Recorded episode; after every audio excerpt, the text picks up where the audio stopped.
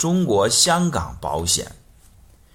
近几年，很多人开始关注中国香港保险，网上也有很多文章。其实，许多文章的发布者是保险销售人员，他们有自己的利益和立场，写的不一定客观。接下来，我们分析一下中国香港保险的优缺点。中国香港保险有两个优点，第一个优点是海外资产配置。中国香港保险按照美元计价，这是与中国内地保险相比的核心竞争力。持有中国香港保险的保单，相当于做了资产的多元化配置。不过，只有当资产到到达了一定量级以后，做海外资产配置才有意义。如果资产少，做海外资产配置，即使美元升值百分之一，也没有多少收益。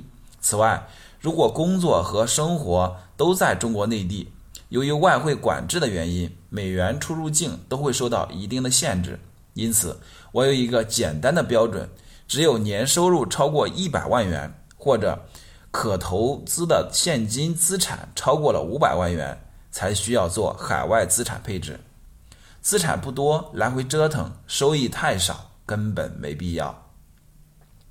第二个优点是中国香港分红险的收益率比中国内地的高百分之一到百分之二。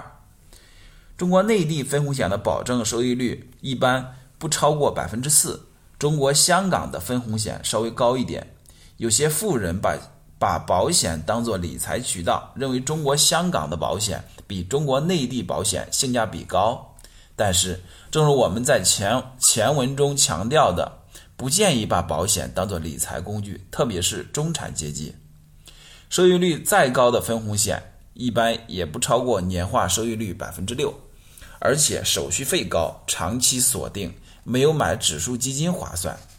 另外，保险公司在宣传销售时，经常会拿非保险、非保证收益来说事，但是非保证收益在法律上不受保护，对消费者来说听一听就算了，千万别往心里去。因此，从总体来看，中国香港保险其实只对一部分人适用。另外，中国香港保险的有些缺点是比较明显的，第一。购买和理赔的流程繁琐，在买保险时需要本人去中国香港办理很多手续，在理赔时流程也比较繁琐，涉及美元的出入境手续比较麻烦，要付出很多的精力。第二，遇到纠纷时手续繁琐，超过一百万的中国香港保险的纠纷需要到中国香港打官司。中国香港法律体系属于英美法系。看的看过英剧、美剧的人，可能都比较了解，在这种法律体系中，诉讼的周期长，即使最终胜诉了，也要花大量的金钱与时间。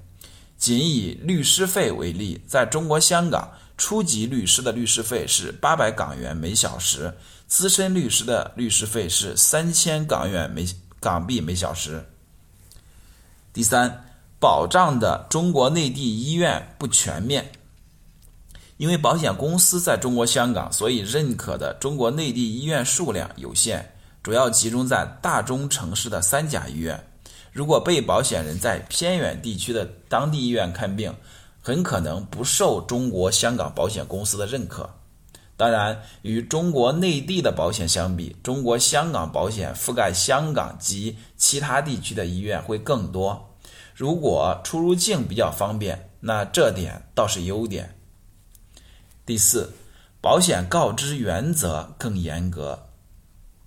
很多保险代理人说，中国香港保险公司采取了严核保、宽理赔的原则，理赔更容易。这话要从两面来看：一方面，中国香港保险秉承最高诚信的原则，默认相信你说的话。另一方面，在买中国香港保险时，任何可能影响到保险的情况，你都要主动说明，否则在日后的理赔时，如果中国香港保险公司发现你不诚信，就会拒赔。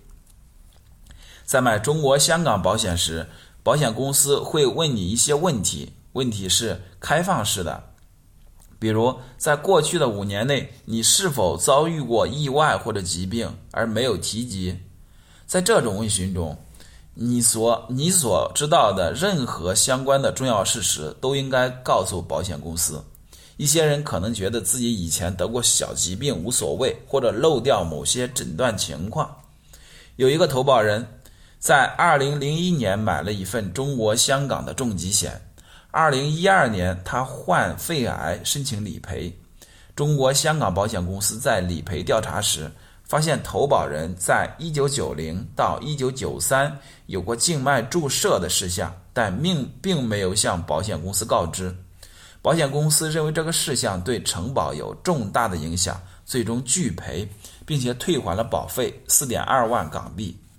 你可能会想，打个点滴而已，有那么严重吗？但在中国香港的保险公司来看，这种行为属于不诚信，没有如实告知。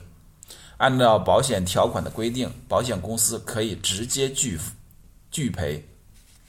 中国内地的保险实行如实告知的原则。在中国内地买重疾险、医疗险等保险时，投保人需要填写健康告知，回答一连串的关于健康的具体问题。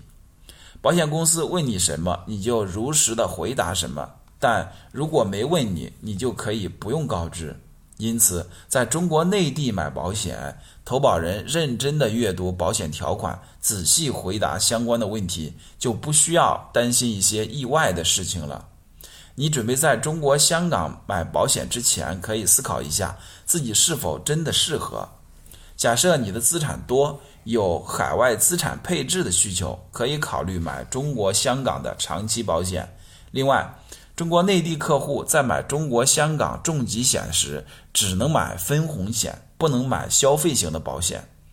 对普通人来说，在中国内地买重疾险是最划算的。